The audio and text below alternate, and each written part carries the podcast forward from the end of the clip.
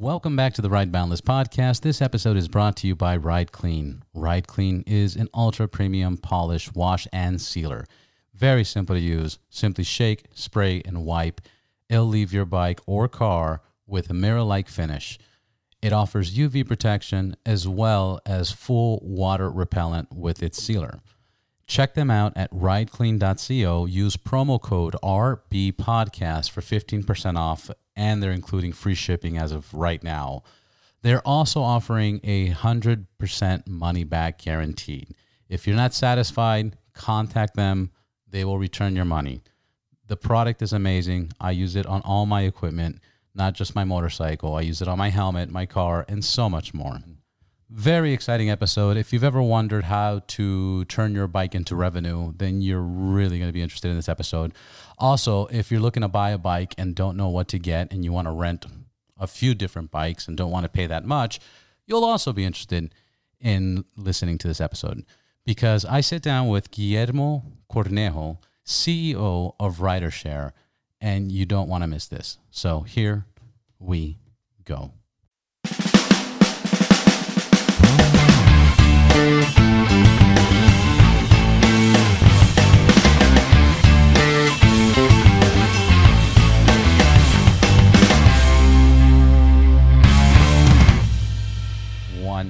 Guillermo, welcome to the Ride Boundless podcast. Thank you for being here. How are you doing today? Great, Roberto. Thanks for having me. Of course. You're calling from, uh, you're in Texas, right? What city? Austin, Texas. Austin, Texas. And how's that going? Uh, well, actually, you just came, you were in California. Where are you originally from? And, and, and tell me how you got to Austin. Um, I'm originally, well, I was born in El Paso, Texas, but uh, I grew up in Peru.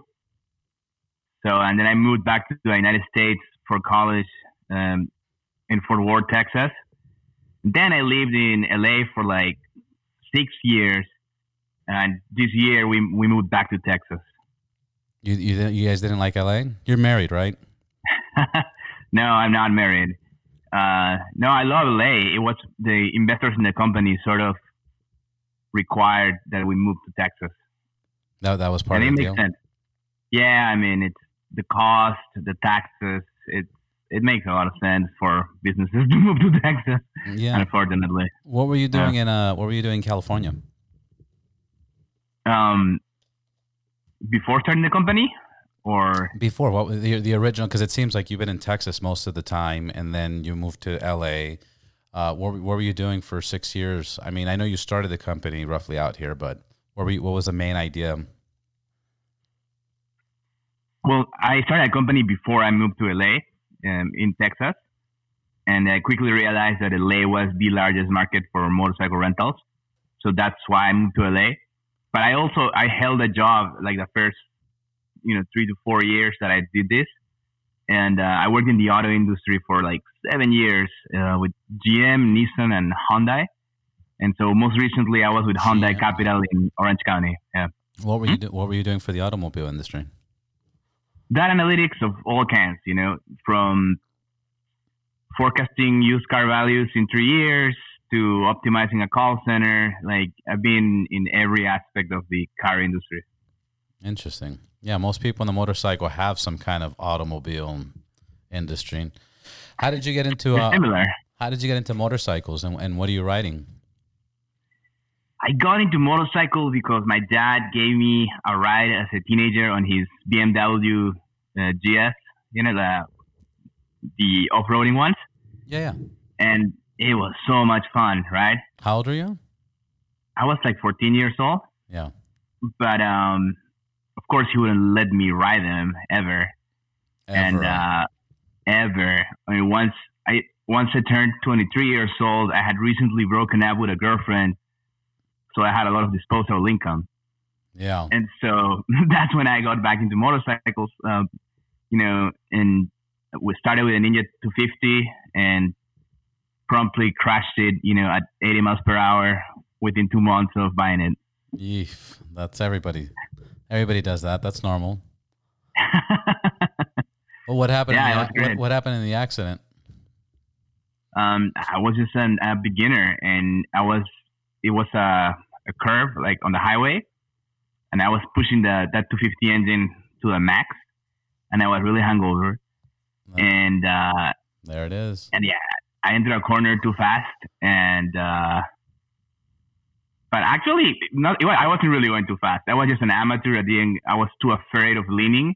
And you So- ran you ran out of road. I ran out of road, and I didn't hit anything. I just um, like Just went off the, just went off and what was it like dirt or a hill or something? um, the side of the highway. It was just the side of the highway, so just pure dirt. So- yeah, I just rolled over like 20 feet and then got up and I'm alive. And it was the best feeling in the world, you know, being alive. I, I bet you sobered up real quick. I mean, I was sober. I was just hangover, right? Yeah. But, uh, and then my watch got stuck with the pavement and on its way out, it broke my hand. And so I had, Oh wow. yeah, so I had hospital bills and all this stuff. I was super broke at the time. So so you were you slid off and and the the gravel grabbed onto your watch and it, and it twisted what like la, la muñeca your wrist. Yeah, and well, it, it on its way out, it just shattered my hand right into. Oof. So I have 23 pins in my left hand from that accident, Oh my god. and And yeah, Then, they, and then after Mhm. that, you got up. What was your next bike?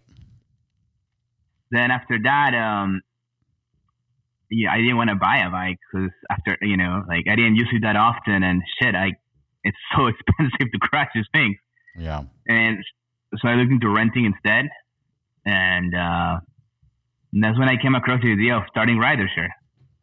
Like just But, like uh, that. So my- you bought one bike, you got into an accident, and then you said, "I'm starting a company."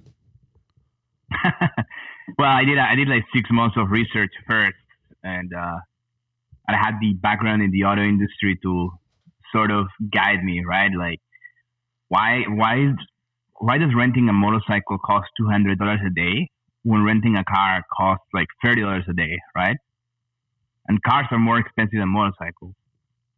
So obviously, one one thing that comes to mind is insurance. Like mo- motorcycles crash more often. Yeah. But you and I, you know, you you you and I both have a, a personal insurance policy for motorcycles, and it's less expensive than the car policy, right? Yeah. No, So that yeah. can't- right.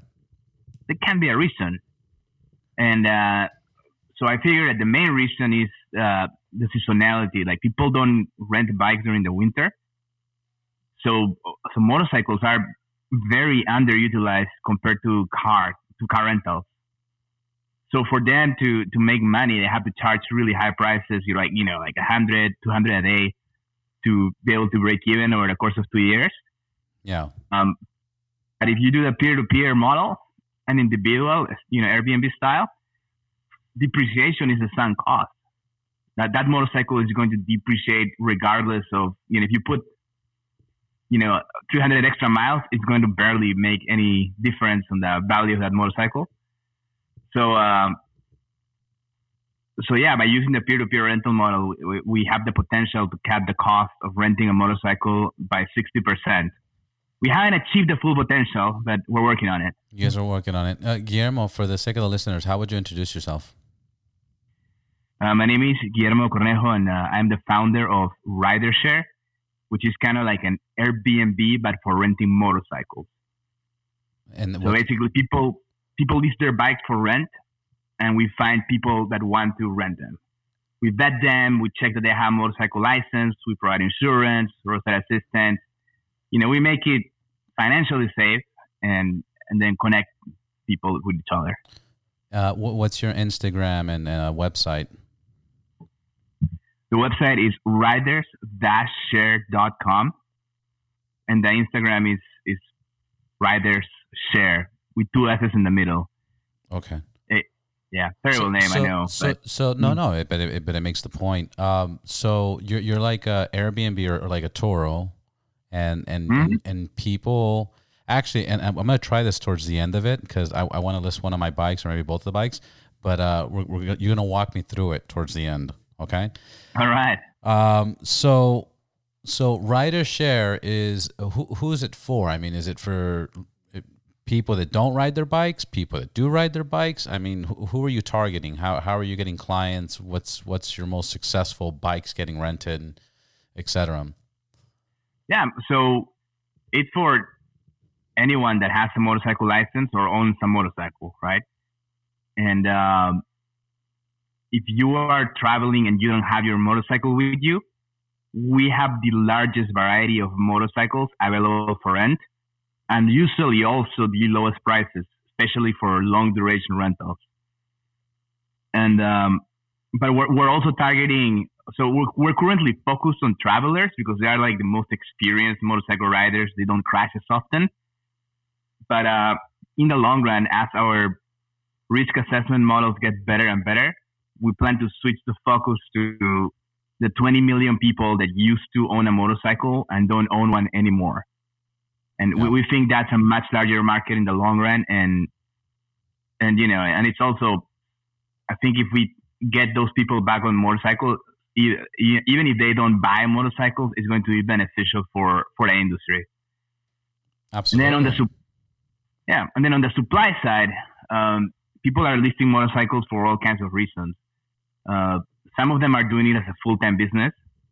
Some some businesses are listing their motorcycles on our platform too. Then then a lot of people just you know they just want to make extra money on the side, pay off the motorcycle because uh, they bought a motorcycle that they can't afford, right? Yeah. And uh, and then there are some people that do it out of um, out of principle, like, hey, you know, I want this network to succeed because I would like to be able to access all kinds of bikes. So I'm gonna put my bike on it you know, to, to do my part. And yeah. surprisingly, there's like, I, when we run surveys, there's like i would 30% of people leave their motorcycles to, you know, out of, to help, you know? Yeah, no, no, it, it, it makes it makes a lot of sense. I mean, I, I found your company. Actually, I reached out to you. Um, I want to say about a year ago, and and I had the ride clean stuff, and and I told you, hey, I got some ride clean. You know, is there any way we can collab? And you're like, you don't, I don't, we don't need to collab. Send me information. I'll email it to all my clients.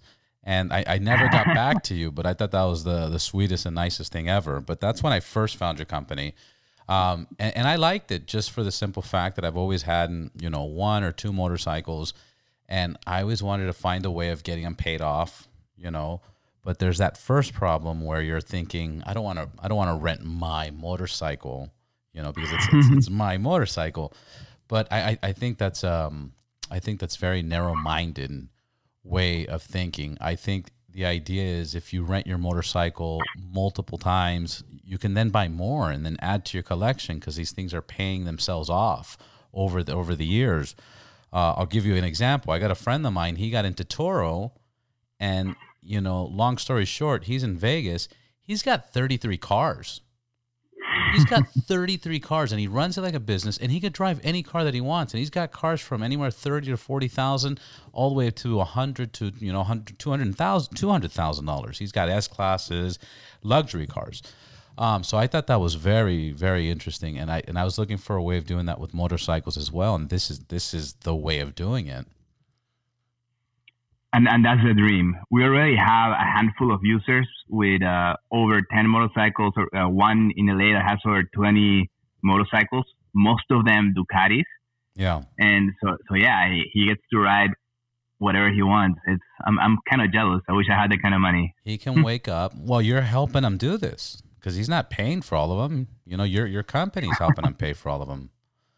Yeah, yeah. What what are what are what are the stats? I'm sure you've done a lot of research in this industry. What mm-hmm. what what do you have stats on how many people ride motorcycles, how many motorcycles are being sold, how many are registered, how many people percentages once a person does get in an accident, do they get back on? Do you have any stats that you can share with us?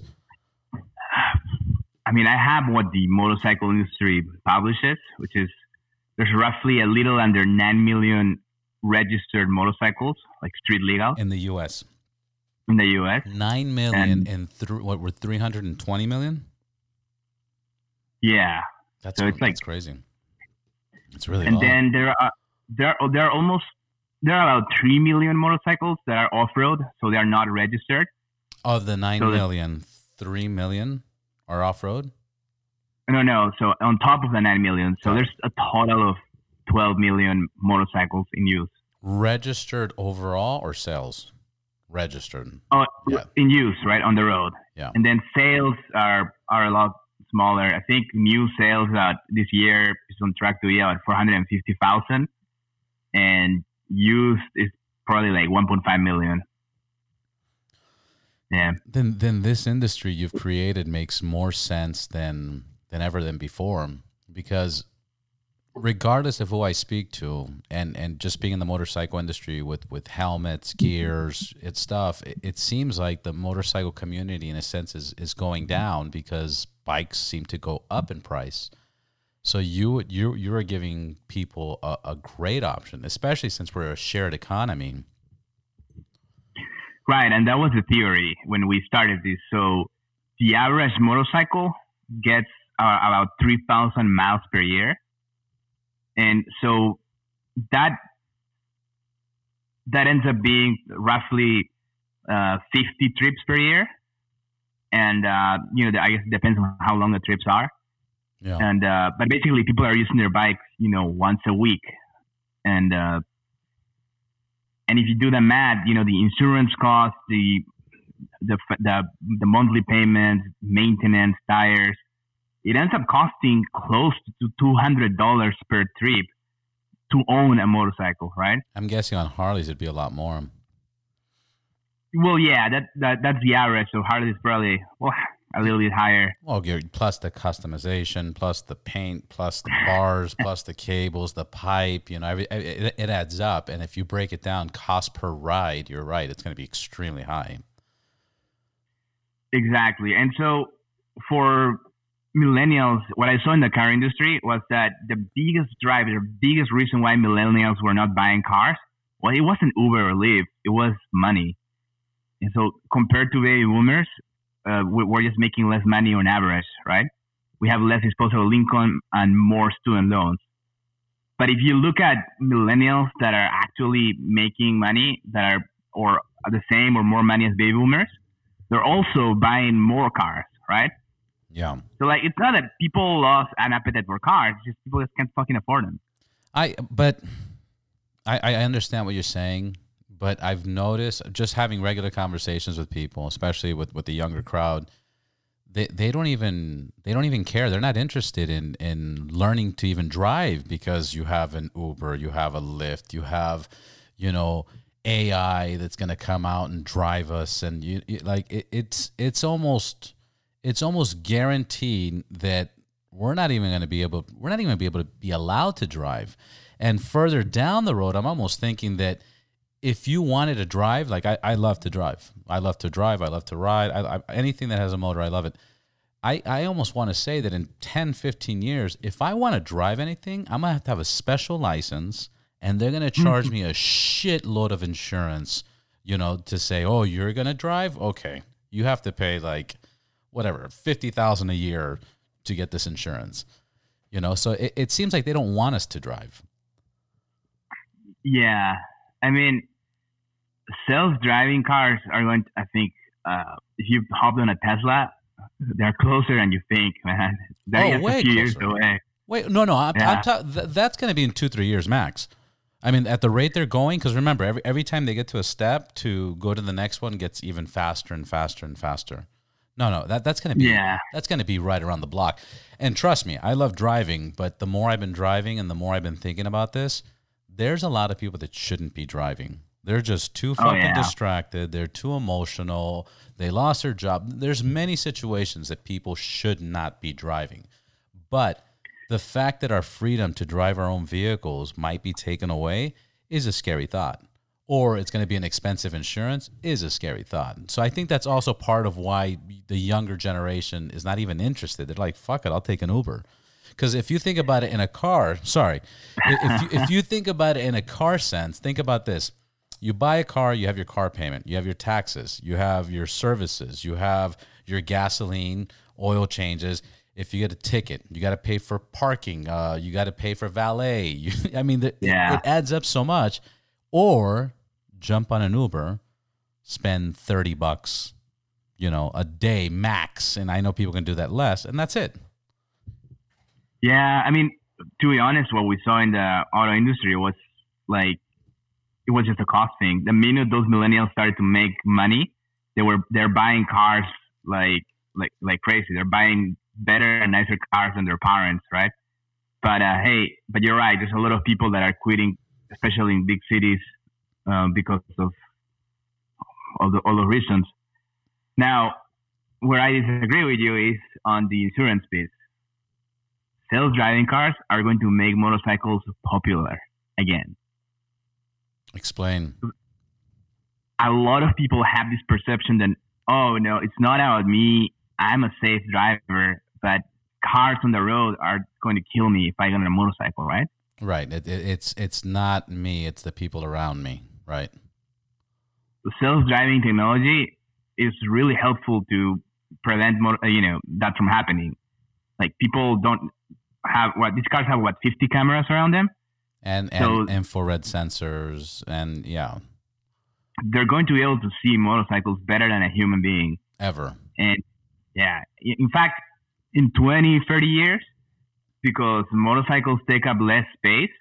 Like, don't be surprised if if uh, if the main mode of transportation becomes two wheeled, and uh, but still self driving, right? Like they, they won't allow us to drive those unless right. you have special license, like you said.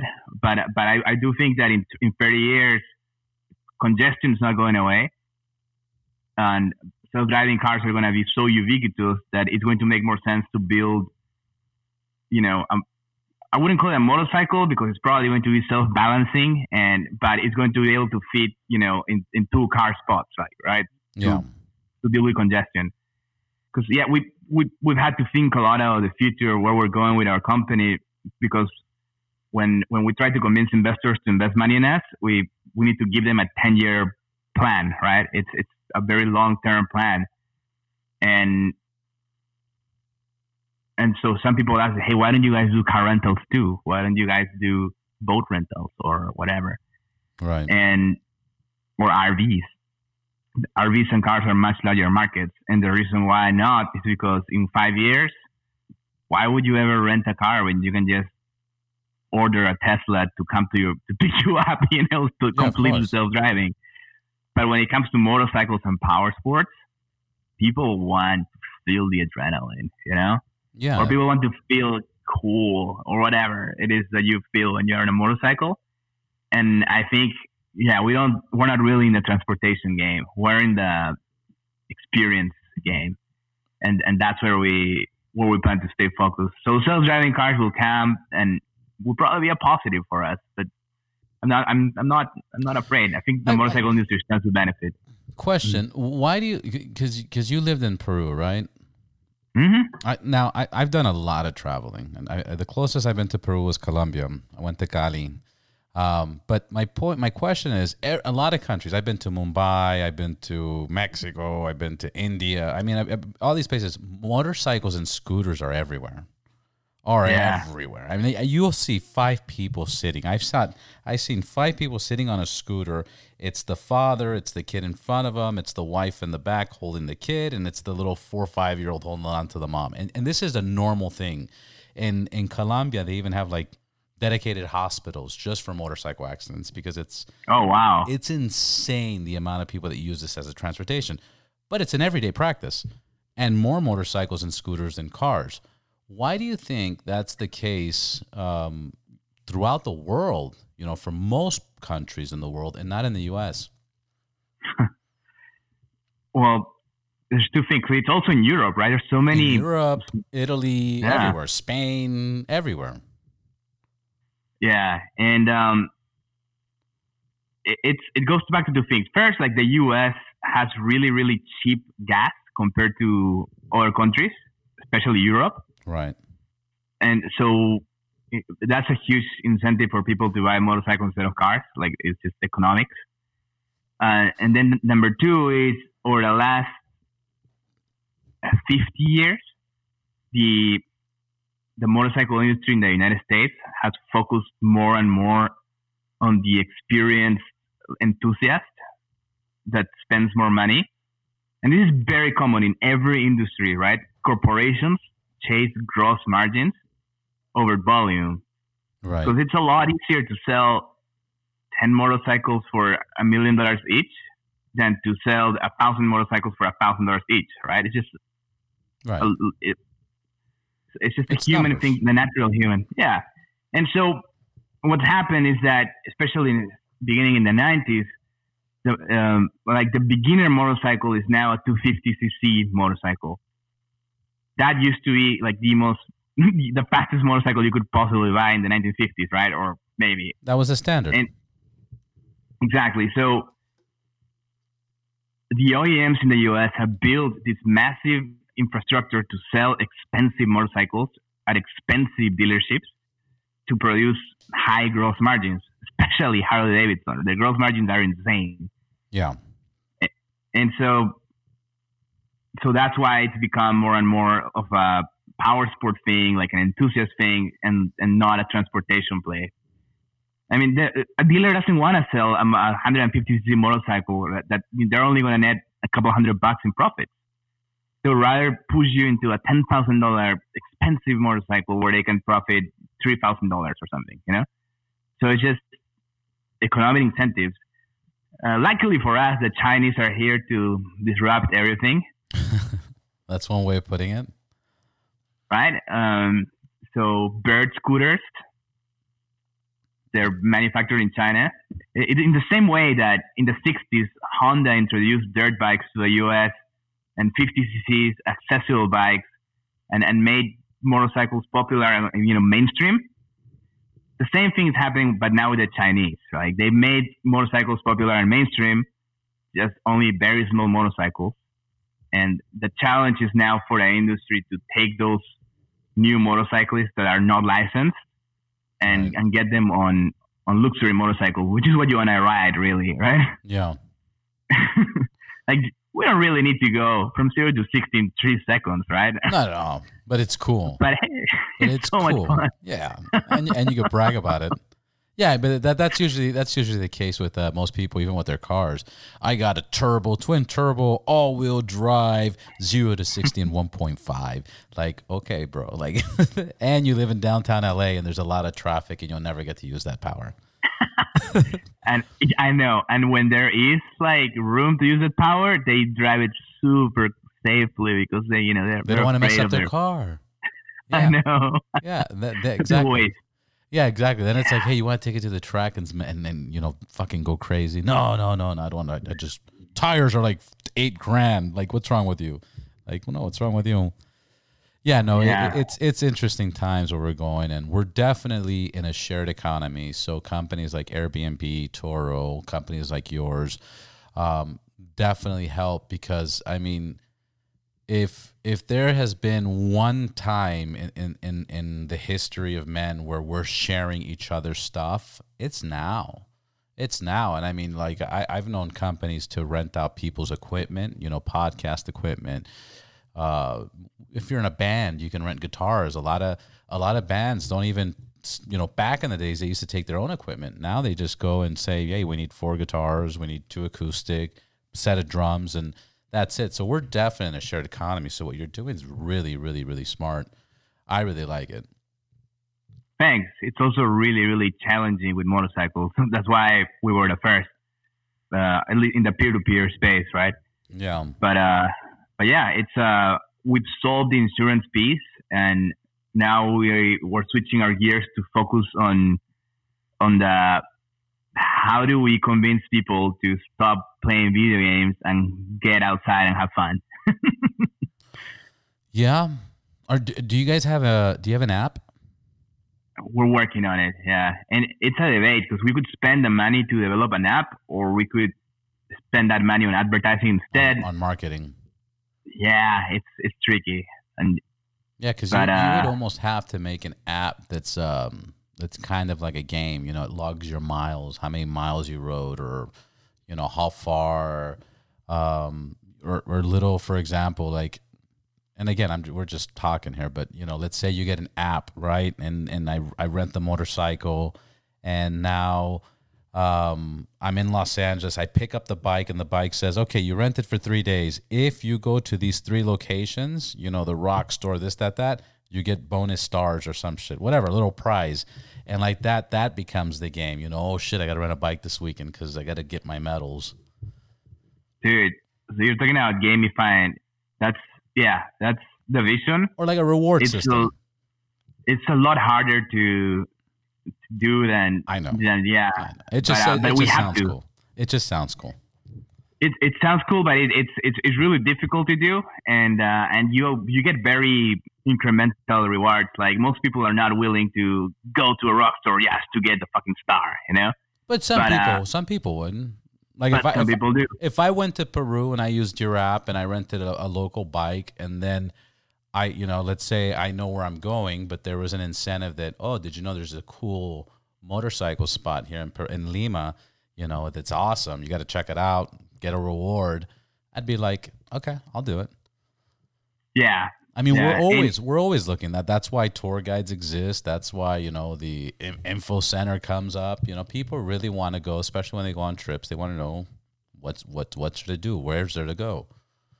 I totally agree. And let me tell you our roadmap. So right now we, we just do motorcycle rentals. That's it. Uh, we are in the next couple of weeks. We're going to launch an option for owners to deliver the motorcycle to you. So basically, you don't have to leave your couch. You can just order motorcycles to you, right? And, Again, and the to- owner is going to drop it off. Mm-hmm. Okay. The, the owner will get paid extra to drop it off. So the incentive is going to be money. yeah.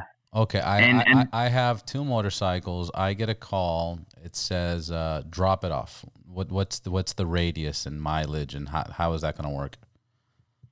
you set that radius, that mileage, and you set how much money you want to get paid to deliver the motorcycle.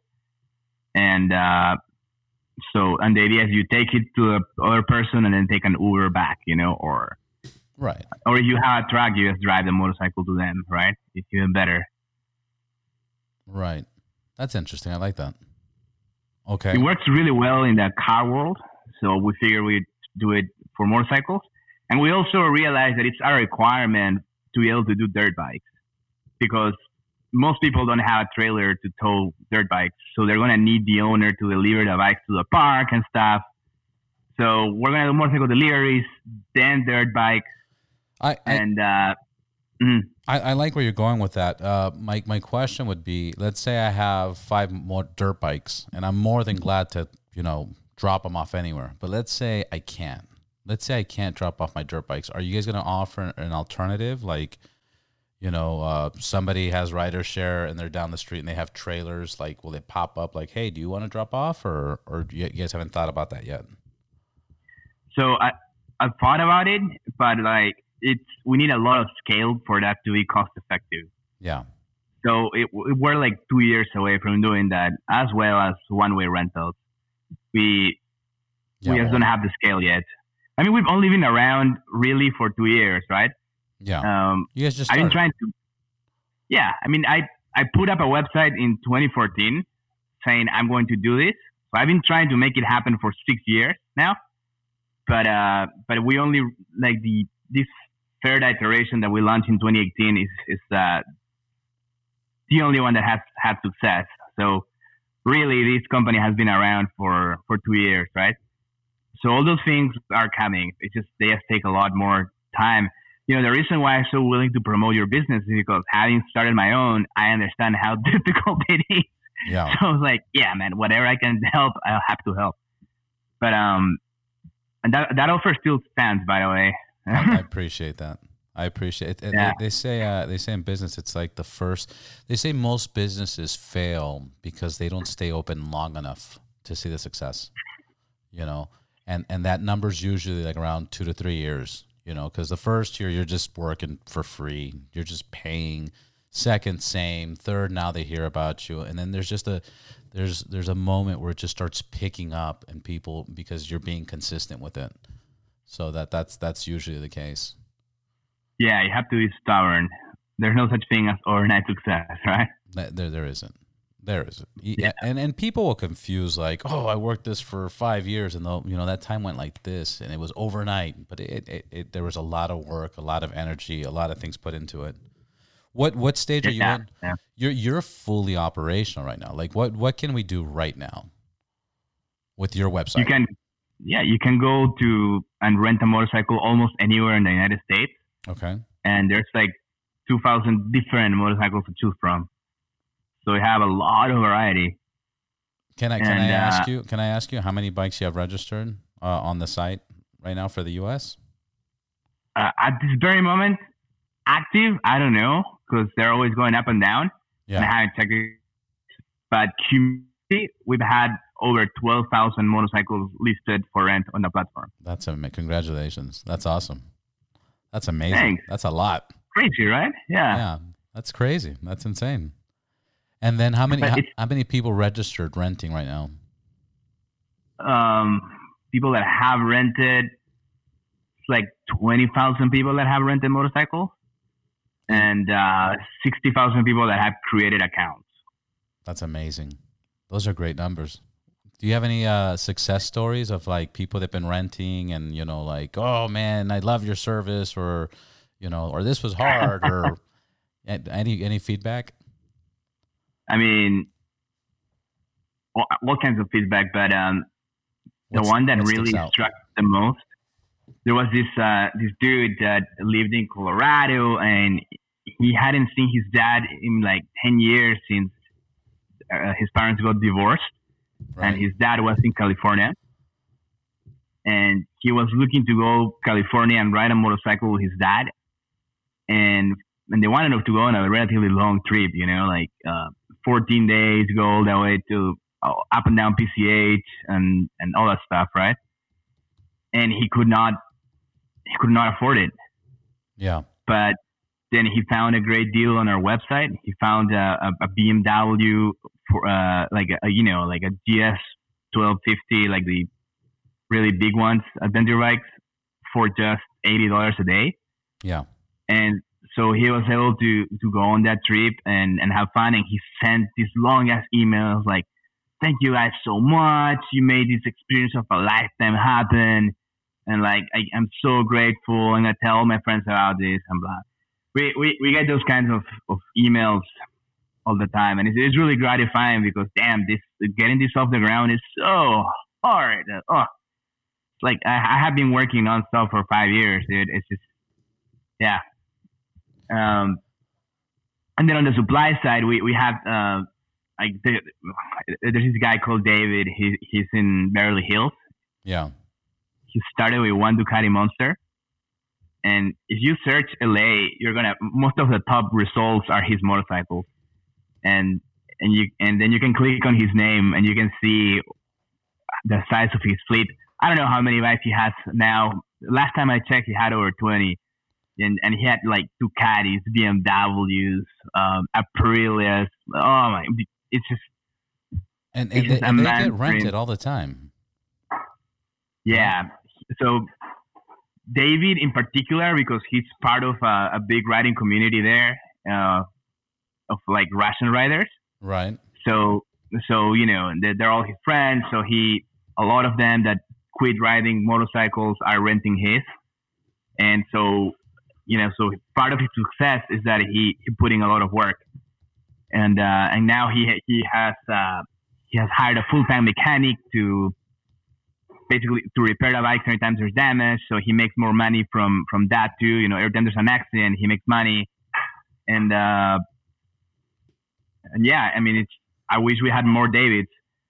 We we're, and we're going to. It's just COVID really slowed us down. I You was know. going to ask you how how has COVID affected this? Because I, I get So- I, every every guest that I've had on this podcast so far says the only good thing about COVID is more motorcycle riding. You know, yeah, I know, right? social distancing. You know, Seriously. Yeah, no, it was it was really bad. Like we we basically are doing one fifth of the volume that we were doing before COVID, right? Or like that we expected to do before COVID. And so we're still growing compared to last year, but it's only because we're gaining market share, right? Only because we're moving up Google rankings and whatever. But uh, it, we're not really advertising because every time we advertise, we it, it's it's you know nobody books a motorcycle, and foreigners they're they're usually really good uh, customers. They they book bikes for very long long trips and spend a lot of money. And that market, you know, travel to Europe That's and from Europe is banned. So yeah, yeah it's uh, it's been really tough. Uh, but at least we're lucky that we don't own any motorcycles or any infrastructure. So we all we need to do is sit, sit tight and weather the storm and, and continue to grow in 2021. Yeah, absolutely. What what what's the next steps? What what's the goals? What's your five year? I know you have a 10 year goal for your investors, but what's what's your what's your five year goal? Oh yeah, so this year we're gonna do motorcycle deliveries and and off road like dirt bikes, off road motorcycles. Nice. Yeah, and then we're going to launch um, in mid 2021. We're going to add experiences, which is basically tours and rallies and rides. You know. Right. And kind of like the vision is to gamify the way you described it, but we need to get there step by step, right? Yeah and uh, we, we're we're considering doing an app too next early next year, but that's still we we basically started working on it, and it was not great, and so we have postponed it. We let go the software developer that was working on it. It's so and, hard. Uh, it's so hard for the for the people that are listening. It's so hard to hire a developer because you either got people that are gonna rip you off that don't know what they're doing or people that are going to charge you cheap and don't know what they're doing. But it seems like nobody knows what they're doing in, in this in the in the people that we have contacts with, you know. Yeah, it's so difficult to find good developers. Right now we only have two, but they're really good. And and, and that's the thing. If you hire ten average developers, you're gonna be less productive and you're gonna be spending more money than yeah. if you hire two really good ones.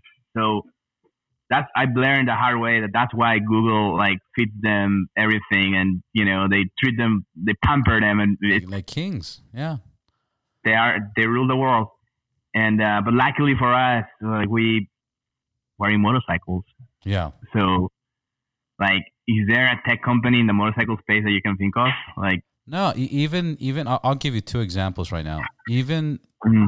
Harley Davidson, their their motorcycle app that that syncs with my my motorcycle and it does amazing things and tire pre- it's garbage.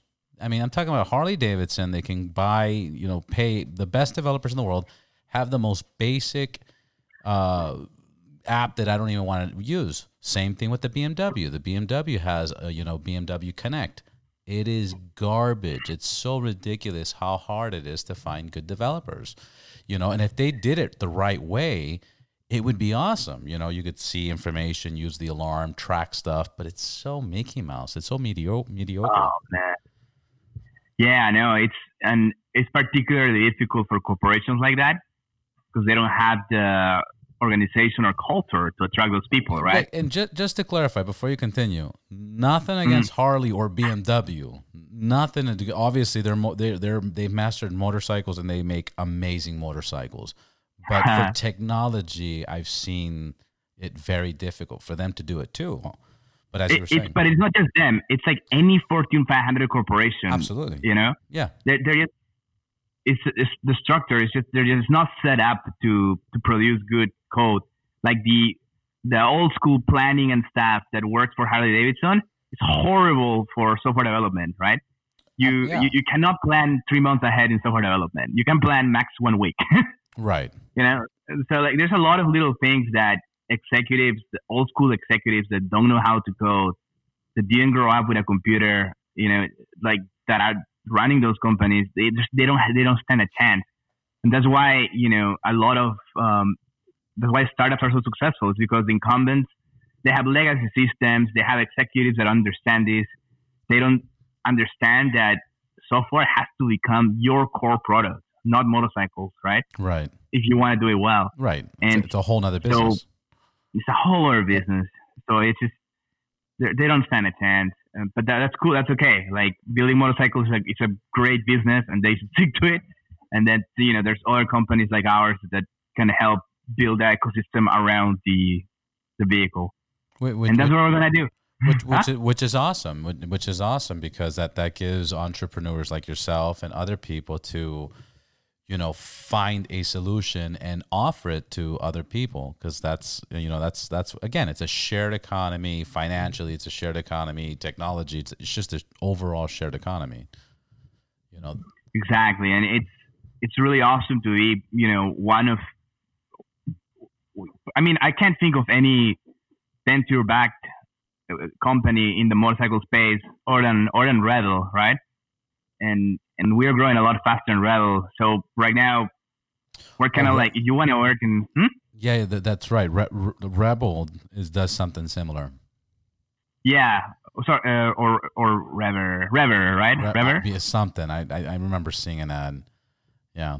Yeah, it's a, it's an app similar to the BMW and Harley Davidson app you described, but a lot better. And um, but yeah, but I mean, other than those guys, there's really no motorcycle tech companies. So we have that going for us. Uh, every time we put out a job descriptions, we're targeting motorcycle riders, knowing that, you know, you know what, we don't have the perks that Google has, but fuck, you're gonna be working with motorcycles. How cool is that? and and you don't have to work at a big company. It's super how, relaxed how environment. Big, how big's the company now? What do you guys consist of? We have eight employees. That's it. Yeah, no, that's still a good good start. That's still a great start. That's a good good size. And then you you're gonna you're gonna get this how, once you get to where you want to be, roughly five years, seven years from now. How how big do you think? How many employees do you think you'll have by then? Oh man, I haven't really done the math, but um, let's see, five billion divided by two million. Um, so 2,500 employees. 2,500 employees? Yeah, but we're not going to do this rentals, man. We're going to do everything. yeah, yeah, yeah, of course. Yeah, no, so, I, I, I know companies that, that I've talked to, you know, in the motorcycle space, and, you know, they have, you know, the motorcycle rentals, they have the clothing departments, they have the safety gear, they have the tour, the people that do the tours, people that lead the tours people that travel, you know, across the country and sell packages in Europe and you know in Switzerland and China. They sell packages so people come to the United States. They have a department dedicated to the airlines, you know, making sure they can set up flights. I mean, it, it's it's a huge operation, and, and and the tourist dollars are big, big bucks. Oh yeah, but like the technology that we're building has a ton of other applications, right? Right. So, for example, when you when you search for a motorcycle on Riders Share, we, we have an algorithm to try to place the most desirable motorcycle on top, but also the one that is that has been the most reliable in past trips, where the owner is, you know accepts the, the request on time and it didn't have a tow or it wasn't canceled, right? And so as we scale, like imagine if you you're being served three motorcycles to choose from in LA out of five thousand motorcycles so those three listings are going to be really high quality, really well priced, and you know, and the service is going to be top notch, right? Right. Now, the same concept we can easily apply to experiences. So rallies or rides, whatever's going on on that weekend, to make sure that when you go to Riders Share, you find the best curated content for what you want to do that weekend. Yeah. And and and finally, I, I, I forgot to explain there. So a plan is so using that technology, we, we want to launch. Um, we're gonna dip our toes with dirt bikes, and based on how that goes, if if if it if it goes well, we will expand into the rest of off-road power sports like ATVs, snowmobiles, and whatnot. Um, again, because it, it, it's also really helpful. There's a lot of overlap between people that ride motorcycles and people that like power sports. So why not? You know, like yeah, of course. Rent a motorcycle in the, during the summer, rent a snowmobile during the winter. Right? At, at, this point, rent whatever you can rent, even if it's a skateboard, bicycle. you know, just fuck it, rent everything. right? Just why not? Yeah. I mean, th- think about it. There's companies like Bird, you know, that rent scooters. That's all they rent. And I'm sure when they pitched that idea, it was like, "What? You're gonna leave scooters out in the street and people can grab them, and other people are gonna what? What the fuck are you saying? It, it, it makes no sense." You know. Yeah. But, but it works. But it absolutely works. Let, let us The founder was uh, the founder was a millionaire though. He had five million to start. Yeah. So he proved the concept before he went and raised a hundred million. Yeah, but, uh, but still, yeah, he took a big fucking gamble. I mean, let's cut the bullshit. You have five million dollars, and hey, you know, let's get some yeah. scooters, lay them out all over LA. You know, what about the homeless? What about the kids? What about how many are going to damage it and break it? hey, that's fun. Let's put five million dollars on the streets of LA, and hopefully, it'll make us money. You know what I mean? You know, you know, it worked in China before it worked in the U.S. So he, if he can work in China, then it definitely would work in the U.S. It's, but I mean, most people are gonna say, well, at least I would say, you know, but the mm-hmm. Chinese are so disciplined and they're so. Oh no! but but that's but that's the fama, you know, the fama that they have. Like, oh, there's so more. Like, you know, uh, look at the whole COVID thing. The whole COVID thing was, you know, stay home. Everybody stayed home. Look how fast they, they got through that we're, we're we're fucking Americans, bro. We could do whatever we want. We don't have to pay for shit. America. uh, fuck this scooter. I don't know, man. It, I, I don't know. Have you seen pictures of the piles of scooters on the streets of China? Like oh, oh they made a mess. Oh yeah, yeah. I, have been to China. Yeah. It's it's fucking it's it's crazy. Well, again, depends where in China. You know, I've been to Guangzhou and Shenzhen, the most beautiful cities I've ever seen. Then I've been to Hong Kong. What the fuck is going on? it's a madhouse. It's definitely a madhouse. Yeah. But so it worked in China, and then the guy replicated it here in the U.S. Is what you're saying? Yeah, well, him and five others, right? Right. he was just uh, he was the fastest growing, but you know he had five million dollars to begin with, or whatever. So yeah. that always helps. yeah, you know? no, of, of course. Um, it's always good when when you want to start a business and there's like three or four other people doing the same business. That's how you know it's a good business because you, you don't want to be the only one, you know, all the time. That's the honest truth. I mean, yeah, monopoly says you want to be the only one, but when you're when you're experimenting, you you know the fact that there's other people doing it, fuck it. You know, like if you could be you know, top three, you know, motorcycle rideshare, you know, software development companies, then fuck it, that'd be that's huge money. Yeah, I, I think you have to find a sweet spot because if there are too many, right. then yeah, right. you're never gonna stand a chance. Right. I'm, I'm talking about when it's a new idea. Yeah. Yeah. No, exa- exactly. If there's if there's you know, I mean, there's a bunch of everything, but you, you, there are certain companies that stick out more than others and that's why I like um, motorcycles because um, a lot of people have sort of lost faith in the motorcycle industry. In they what sense? yeah, and in like no no one in Silicon Valley is thinking I'm going to invest in motorcycles this weekend. You know, like they they uh, the, uh, most people they read the news, they don't actually look at the underlying drivers, and they make the very quick judgment decisions and then just write off the industry, right? And and that's good. That means you know, but that means if you if you look close enough, you I think you can find there's a ton of opportunity in this industry, and uh, I'm gonna go take it. no, like, I, I, absolutely. Whoever doesn't take advantage of the motorcycle industry is crazy because there's I don't think there's anybody more loyal to to this to an industry than motorcyclists you know and, and regardless of what you ride whatever you ride you're going to buy the, the helmets. You're going to be loyal to the dealership. You're going to be loyal to the equipment. You know you got people saying oh this is the best helmet. No this is the best helmet. They're loyal. It's it's oh, it's, yeah. it's awesomeness. You know so there's definitely room to grow. Yeah and so right now we we're focused on expanding the product you know adding experiences tours off-road uh, an app, and you know, and that's for the for the next uh, two two years. Lot, yeah, it's a lot, but we can do it. Uh, we're almost done with the core rental product, and um,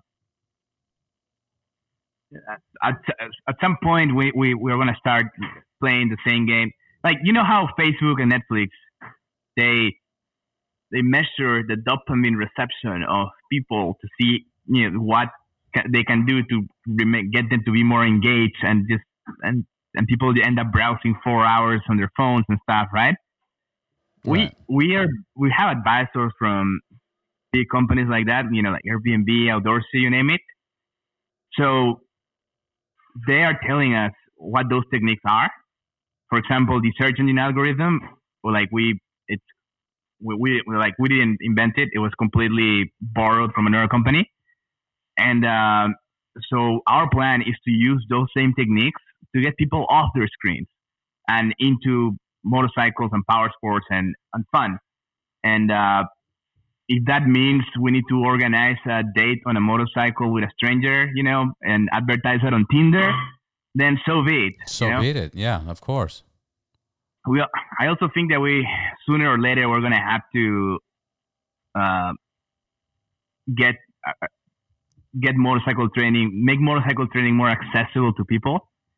Uh, we're getting a thousands of users every month that don't have a motorcycle license and don't know where to get it. Yeah, it's that's a big I mean, problem. They should be going to the Motorcycle Safety Foundation, right? Like, why do they come to my website instead? That makes no sense. But uh, you know, if that's web traffic, and, and that's getting disappointed because they cannot rent a motorcycle. And so the best, you know, un- unless the MSF steps up, I think we're going to have to include in our experiences uh, some sort of way to teach people how to ride motorcycles and how to get licensed um, because otherwise, you know, it's hurting our brand, you know, and so we need to be able to guide those users into how to get a motorcycle license. Yeah, g- give them guidance on on how to take the test, where to take the test. Now, you, you also mentioned you mentioned so much, but you also mentioned in previous conversations that I had with you that uh, you're you're going to start up a partner a partner page. Oh yeah, a partner yeah. program. Sorry, we have this affiliate program where we um, we basically pay other brands to refer us customers, and uh, so yeah, if you refer us customers, we can pay you twenty five dollars per booking or hundred dollars per motorcycle referred. So it's yeah, potentially a lot of money. Twenty five dollars per booking or hundred dollars per what? Per motorcycle listing. Per motorcycle listing. All right, you heard mm-hmm. that, guys. You heard that. Jump on this right now. Twenty five bucks or hundred bucks right now. Easy money. And and it, and it makes sense to um. That's another incentive to work with um. Como se dice um. The people that have motorcycles. See that that's actually uh, that's another thing people that have motorcycles sometimes have issues that they have nobody to ride with and they're trying to yeah. convince people to ride with them and this way they can convince their their cousins their friends like hey at least rent the motorcycle take the class you know we'll do we'll plan something awesome i promise you know so that that's another solution you're solving there exactly so by organizing events that are very appealing and making the motorcycles easily accessible to attend those events that I think we can lure more and more people into in, into riding again, and and that has that's like a like a that that's like a flywheel like of the, you know in, in in the tech world they call it positive network effect, positive, where if all your friends yeah, sorry. yeah. no positive network effect. Yeah, so if all your friends are on Facebook, you also want to be on Facebook to be able to hang out with them, right? Of course. It's, it's the same concept but offline if we can get people to start attending motorcycle bars, rallies, rides, whatever it is that people like to do, then uh, then that is going to be a magnet for their friends to either get a motorcycle license or it's going to be an or you know, a strong one, you know. And and the flip side is that there are, there also are negative network effects. Every time somebody crashes and gets injured, like that's terrible for for the industry. All the other all the friends are like, oh fuck, man, maybe I should sell my bike, you know? Right. Or so maybe they should go to your site and rent it out until they ride their bike again. yeah. And so, but we're trained this we're trained this space where we need to we're super focused on safety while also creating a, a great experience. It's really it's a really tricky, especially for advertising, right? We don't want to advertise wheelies, or we're not we don't want to advertise stupid shit Right. So like, so we need to advertise a fun, awesome experience, but still safe. And then we need to vet riders to make sure that they're not going to be doing crazy stuff and, and warn them that if you do crazy stuff or damage the bike, you're going to pay a small penalty at, at, at a minimum. And so, um, so yeah, that's the goal. You know, we need to get more people riding motorcycles and other, you know, anything that's not a screen and uh, and we're going to use the same tools that tech startups are using to get you addicted to your phone to get you off your phone. That's the that's the vision. That's, it's going to be a huge. lot of fun. That that's huge. Uh, you know what? And since you mentioned it about how you vet people, what what Mhm. safety, what what guarantee or what peace of mind do you can you give me for encouraging me to rent out my motorcycle? What, what what's the process and how, how do you protect me? Number one is insurance because accidents are going to happen like no matter how well we vet our riders. What's what's the insurance cover usually? we cover the motorcycle motorcycles in value of value up to thirty thousand dollars, and um, and then we supply liability protection of up to a million dollars for the owner of the motorcycle. So you know if if a third party were to sue you, there's a million dollars to protect you. Um, and there's there's more. There's liability waivers, arbitration clauses, and all this legal stuff to protect our our hosts, right? Because they are like the like the heart of the business is the the motorcycle owners Right. and yeah um and then but and then we have risk mitigation. We want to prevent those accidents from happening in the first place. So when you create an account on Riders Share, we automatically collect uh, 200 data points about you the motorcycle that you're choosing and uh, and the trip characteristics that allow us to predict the probability that you will crash. And then we we have enough data at this point, like you know, thousands and thousands of transactions that that we are able to calibrate a machine learning model, and uh, and it, so now every day that that model is learning from new data points and, and who crashes and who doesn't, and adjusts and whatnot. And we every and we also test like adding new data points into that model, like for example, um, credit scores and background checks. Turns out they, they don't have a lot of predictive power. Credit scores do, and, uh, and we're doing other things like uh, there's this company that sells data. They discovered that 10% of intersections cause 90% of accidents. So we ran their data for our model to see if it added predictive power. It didn't, you know. So we're always testing new new ways to predict who's going to crash and who's not, and, and who will crash. And uh, and and this is another potential company on its own, right? Right. We're we're basically uh, doing usage-based insurance, right? You're gonna use the bike for three days, you pay X amount of insurance, and we protect you. And so we're exploring a partnership with this other company called Roamly to start selling usage-based insurance policies and save people money on, on motorcycle insurance. And um, That's helpful too. yeah, and I would love to do that in house. You know, be the insurance company, but you know, we again we need more scale, we need more money. We're not there yet. Yeah, it's It's but a yeah, lot. it's uh, so there's a lot of there's a lot of technology in the website. It doesn't look like it. It looks like any other website, but there's a lot happening in the background to make the transaction safe and to and to make sure that you get a motorcycle that that works. By the way, I'm looking at the website right now. It, it's it's a very beautiful looking website. Very beautiful. Thank you. We we we, didn't even hire a designer. It's just my my co-founder just just did it. He's he's brilliant. No, it's it's clean. It's straight to the point. It shows all the cities.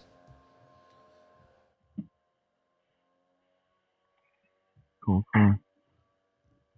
Yeah, that that's awesome. I, I'm gonna I'm gonna try to sign up, or actually I'm gonna sign up and I'm gonna see if I get any bites. I mean, usually when somebody signs up, how soon before after they sign up do they get requests? we target two weeks, but like it's COVID. Um, it, the winter's about to start, you know, in a couple of months. So it's just it's too slow for me to promise anything. When people ask me, "Hey, what bikes should I buy to list on the platform?" I'm telling them, don't buy anything until March 2021. Otherwise, you know, you're gonna you're not gonna make money on Riders Share. Like, don't count on us until March 2021. And uh, I think you asked me earlier and I didn't answer. The most popular bikes are obviously Harley Davidson and Indian. They're They're really popular, especially with foreigners that want to take long trips, you know, cruise Route 66 and whatnot. And uh, BMW, the, the GS ones are super popular. And uh, and then Ducati is also doing really well. The, the Ducati Monster is the most popular model in, in the country. Really, the the which one, the thousand or the nine ninety or the Monster? That the, it's an eight hundred. Well, yeah, they have the eight hundred. They have like a, I guess depending on the year, they have a nine hundred and a one thousand. Oh, you're talking about the older. Oh, yeah, they have twelve hundred now too, right? Yeah, so and then the older ones, yeah. No, the the eight hundred, the eight twenty one is the most popular one, surprisingly, and people don't search for Ducati, but they find, oh my god, there's a there's a Ducati and and it's only seventy bucks a day. I was gonna ask, Fuck how, yeah. how, how much is it? So it's seventy bucks a day to rent the Ducati Monster. That's, that's yeah, a, monsters that's usually. I mean, monsters are not that expensive, right? I don't think a lot of people realize that Harleys are more expensive than Ducatis. In Very- general. Yeah, very, very much so. Very much Yeah. so. I, I, a Ducati, I think, ranges anywhere from like twelve to sixteen thousand. The monsters, obviously, they have models that go for twenty five thousand and more, and above that. But yeah, monster is not that much. and they're still pretty cool, man. I, I I used to own a monster. I love that bike. Yeah, it- Yeah, it's just it's a between feel kind of, but also like I I- I really like the the suspension. It wasn't great for uh like you know cornering compared to a sport bike. It was it's not a sport bike, but Yeah, I don't it- care. It's it's, it's a that. raw feeling, naked bike that performs outstanding. Get looks fucking great. My favorite combo. so cool. My favorite combo is the the gray paint with the red frame. Like that thing is fuck. It's amazing. I mean, I like the red one too. You can't go wrong with a, a red Italian motorcycle. You, know? you can't do that at all. I, I I just I'm at a stage right now where it's just everything I have is big. It's just big bikes. You know. So Oh yeah. yeah. What do you currently own? Uh, 2020 Street Glide Special, 2020 uh, BMW GSA Adventure, and they are fucking customized from top to bottom. It's insane, and I have them right next to me in the studio. So when I when you see me do this, I'm, I'm looking at them, and they're just waving, and I love them. Um, That's awesome. But Those are two of the most popular bikes on the platform. yeah, yeah. Both of them. Yeah. No, I, literally. I, I- I've, I've, I've, I keep hearing that, and I keep being told that. Um, I, I know, you know, uh, Chris at Eagle Riders, which I, I know you've talked to him a few times. He, he, you know, he was like, "Why the fuck would you buy those bikes? You could just rent them from me, you know." I go, "You don't understand." He goes, "I don't understand. Like, why, why would you do that? You could just rent them anytime." And the crazy part is, is I, I have, I have, fuck, man, almost 50 credits, you know, r- rental credits with them, you know, because when they launched, when they oh, launched, you- you're a subscriber? oh, I, I was the first one. I was the first one. I helped, I, I helped them launch it. Like there was, I had the idea, but then I guess they had the idea, but they let it slip. And I don't know what the communication was, but long story short was I helped them launch it. And when they launched it, like I literally have, you know, 40 something credits from day one that they started it, you know, which is Nice. interesting because now they have different, you know, programs. But, um, and, and it's so cheap monthly that you know I, I just keep it you know regardless even though I have two motorcycles and you know, I probably won't use it anytime soon unless if I'm traveling but it's so cheap that it just makes sense if that if that and I- and I think that's what they're counting on, right? Uh, They it's so cheap that a lot of people will keep it and not use it, so that's why they're able to offer low prices. yeah Yeah, Well, I might need your help 'cause we we're gonna we're gonna do the same thing next year. Because right now our product is great for travelers that use it one time, right but uh, it's too expensive to rent and Riders Share for daily use. You know. But uh, I think if we if we do a subscription program, we can we can cut prices by like twenty five to forty percent more, and I, it's that, a no-brainer. It, it, it's a no-brainer. And anything anything that you can attract somebody that they would pay a subscription for is just a no-brainer. You know it, it, it just adds up after a while. You get a hundred hmm. and something 200 people 300 people paying a, a $20 a $30 $40 subscription whatever you want to charge. You i mean you there, you got to calculate it.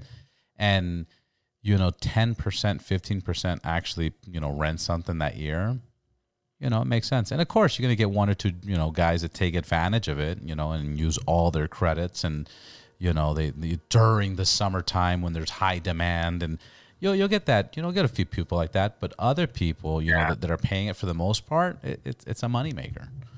It's definitely a moneymaker. Yeah. And and the thing is, even if you owned your motorcycles, you know, let's just talk about a, a Harley Davidson dealership or a Ducati dealership or any dealership. You know, if you're focusing on rentals, your vehicles don't get rented out all the time. They only get rented out. I think, I think it was. I think the calculation that I read last time, uh, and this was years ago. This was 2015. Is the motorcycle in a year, in a calendar year, only gets rented out 160 days out of the year. So the rest Yeah. of the time, it's just fucking sitting collecting dust, you know. So how do you recover that? And then, like you said, uh, the number one thing in this industry is that most people that do rent are from out of town. They're travelers. So how do you get the local, uh, you know, clientele? How do you get the local market?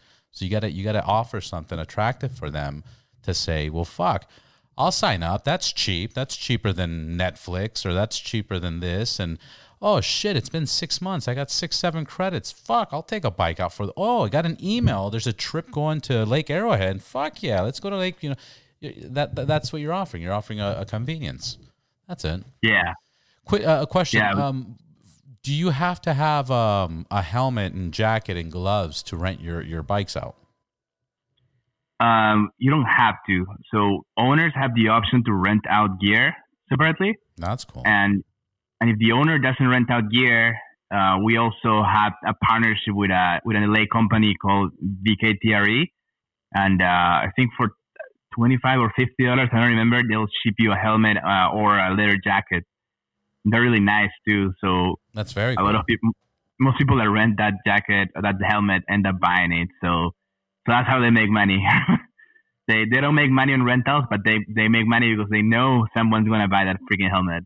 Yeah, of course. That's usually the case. And people are going to take pictures with it and post it on their social media and promote the fuck out of it. exactly. Yeah. Yeah. Well, Guillermo, I, I, we, we did an hour and 10 minutes. That's fucking awesome. I want to say thank you for your time. Uh, once again, where can we contact you? Where can we get a hold of you? Yeah. Uh, the website is riders-share.com.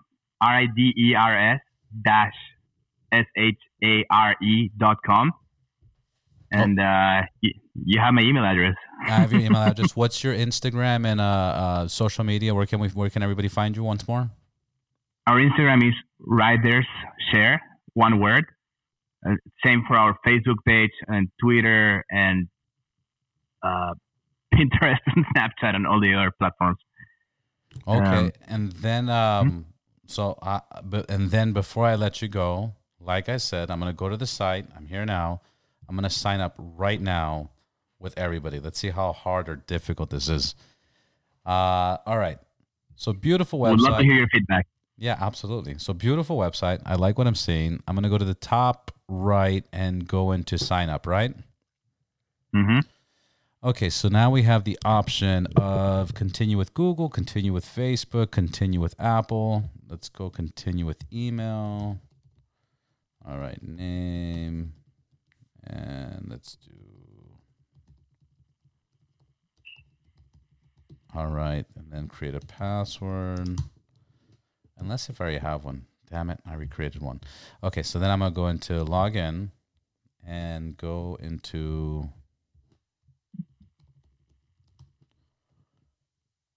Now I gotta figure out my password.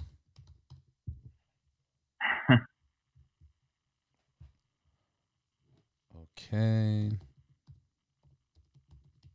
And then once once I'm in, what's gonna be the next process as I'm logging in? Once you're in to rent a motorcycle, you need to verify that you have a motorcycle endorsement on your license.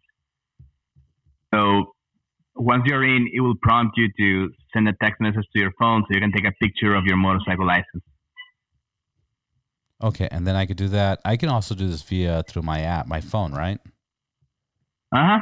Uh, but you can start on your desktop and then it will guide you towards your phone. Just just do it. Okay. No, no, I'm, I, I just created a login, and I can't remember it. So Yeah, man, that's why we have those buttons, right? It's just a lot easier if you click Gmail and just yeah, just remember. Okay, so now I'm in. Welcome to Riders Share. Okay, so now rent the bike or list your bike. What should I do? rent the bike. All right, let's rent the bike. Uh, find a ride.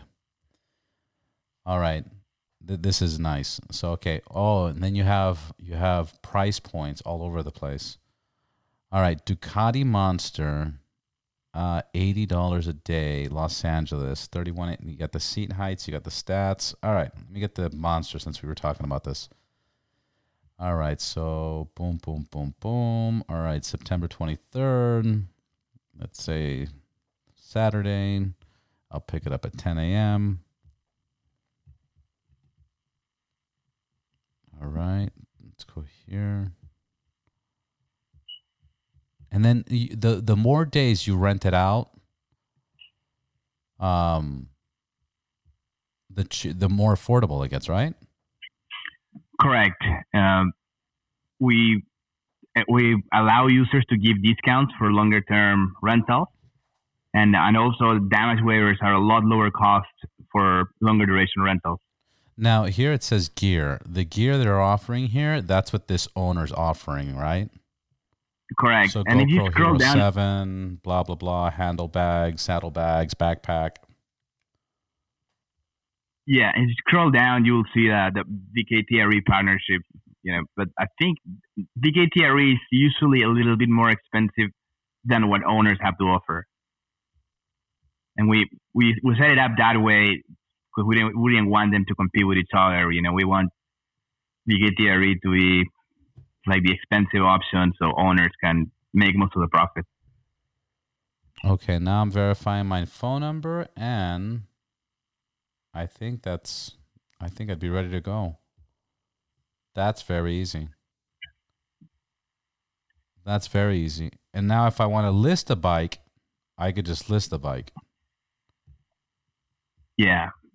To rent a bike, you need to take pictures of your motorcycle license. Yeah, it's of ver- fun. It, just verified my phone number, so then I guess I got to go upload everything else through there.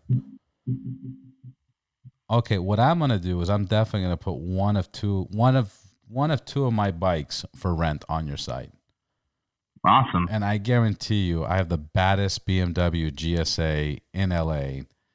This thing's gonna get booked every day. Watch. We have a lot of those, man. I actually think you'll do you'll do better with your Harley. Yeah. Yeah, you think- but there's so much. The- Harley, the Harley's personal, bro. hey, take it easy. You you think really the, the, the Harley would be faster? um, yeah, because I, we don't have very many of those, especially Road Glides that are brand new. Yeah, So- hard. Street glide, street glide. Yeah. You can probably command a really high price. I mean, I'm talking, you know, 140, 150 a day if you wanted to. Yeah. On- Um, on BMWs, if you search on the website, you'll you'll find there's there's some competition. There's uh, there's a lot of, of, of them. At least in LA, right? It, it varies by market. Right. It all depends on the market and the season and stuff. Well, the good thing about LA is we only have what 11, 12 months of riding weather, Exactly. so All the time. all year round. Yeah, it's so lucky. Brother, I gotta say, congratulations. The site works flawlessly. It's very simple to use. I think this is an awesome thing that you started. I can't wait to check back with you and see what happens uh, and see how big you've gotten. Um, and you bet your butt that I will be uh, promoting your site a lot. Thanks, Roberto. Really appreciate it. And uh, do remember to send me, you know, what you want me to send out to my audience, right? Well, 60,000 people that ride motorcycles. I'm, I'm sure they will love to, to buy your stuff or at least learn about it. Appreciate that. Appreciate that. Thank you, brother. Until then, uh, I'll see you on the next one. Take care, Roberto. You too. And that's a wrap. Thank you guys for listening. Please make sure to subscribe and follow as well as share, share, share. I hope you enjoyed this podcast. Uh, Guillermo was great. Check them out again at Riders Share. Um, there's a lot of exciting things that will be coming up, so make sure to um, to follow us and follow them. Until next time, ride safe, ride hard, ride boundless.